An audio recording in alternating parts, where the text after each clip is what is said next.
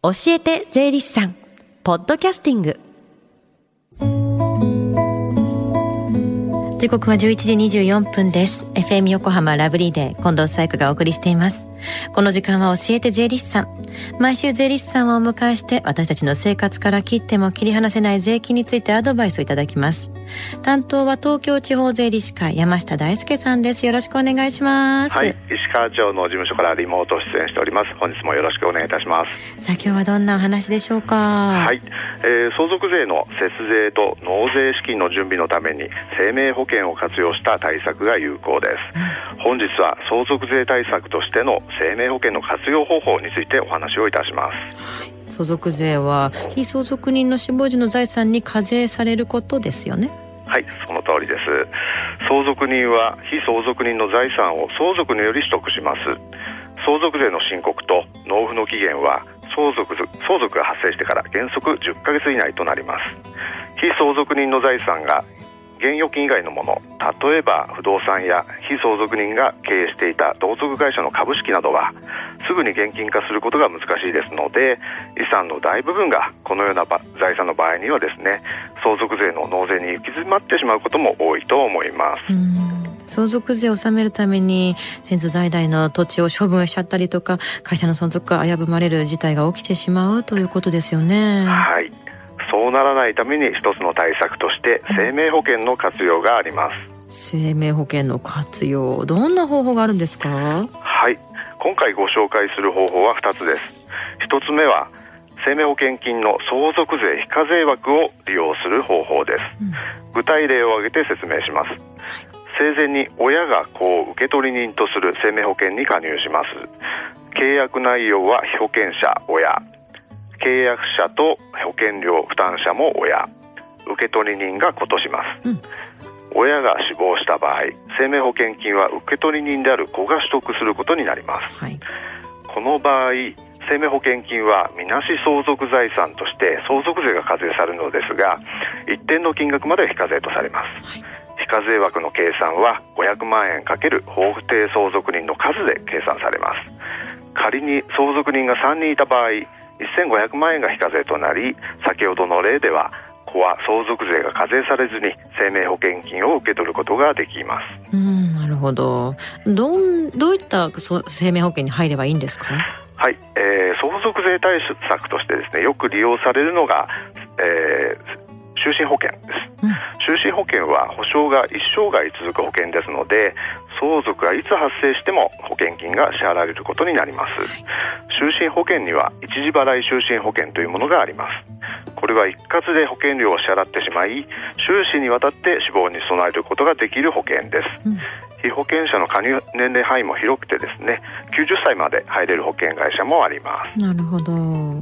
ではもう一つはどんな方法ですか？はい、えー、生前贈与された現金を生命保険で活用する方法です、うん、個人から財産をもらう場合には贈与税の課税対象となります、うん、贈与税の課税方法には歴年課税と相続時生産課税の2つがあります。今回は歴年課税を前提にお話を進めます、はい、先ほどの例を前提に説明しますと親親は子に毎年110万円の現金を贈与します、子は贈与された現金で生命保険に加入します、はい、被保険者は親契約者と保険料負担者そして保険金受け取り人が子という生命保険です。先ほどの例との違いは契約者と保険料負担者が子供になっているという点ですよね。はいそうです、えー、契約者兼保険料負担者が子に変わることで課税関係が変わってきます、うん、親に相続が発生し生命保険金を受け取った子には相続税ではなく一時所得として、えー、所得税が課税されます。あなるほど。相続税じゃなくて所得税が課税ってことはこの場合は所得税の計算はどうなってくるんですか？はい、えー、一時所得の計算は受け取った生命保険金の金額から50万円控除した後の金額の2分の1がこの他の所得と合算して課税されることになります。うん生前の贈与と生命保険金の受け取りで相続税納税資金の準備ができそうですよね。はい。えー、贈与税には110万円の基礎控除がありますので、うん、毎年110万円の贈与をすることで非課税で子に財産を移転することができます、うん、さらに支払った保険料保険料よりも生命保険金の方が通常多くなるため相続人より多くの資金を引き継がせることができるメリットがあります、課税関係が相続税から所得税の課税に変わるため相続税と所得税の税率の違いを利用した財産移転が可能となります。なるほど。じゃあこの場合の注意点があったら教えてください。はい。親が子に贈与した事実を明確にできるようにしておくことが大事です、うん、契約者と保険料負担者が子であることにより課税関係が変わることを説明いたしました、そのため子が実際に契約者であり保険料負担者であることを明確にする必要があります、うんうんうん。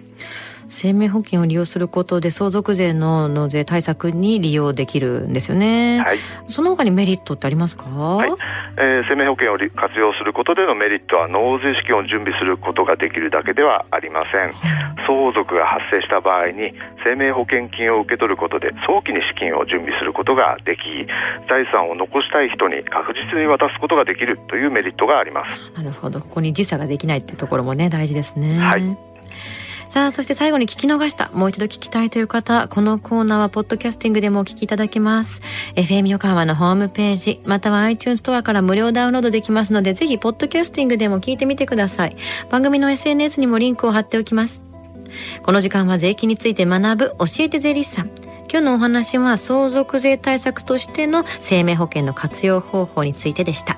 山下さんありがとうございました。ありがとうございました。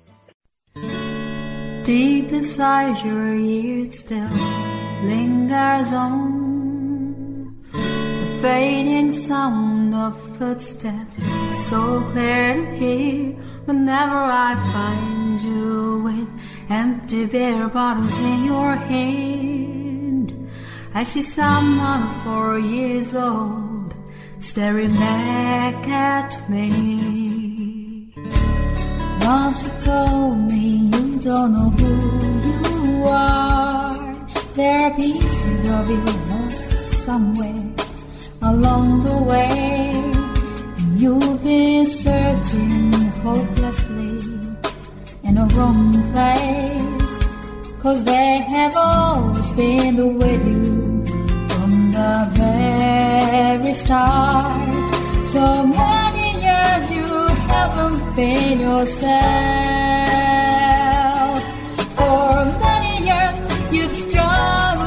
Your own shadow. And now you're slowly getting back on your feet. Slowly, slowly. For many years you haven't been yourself.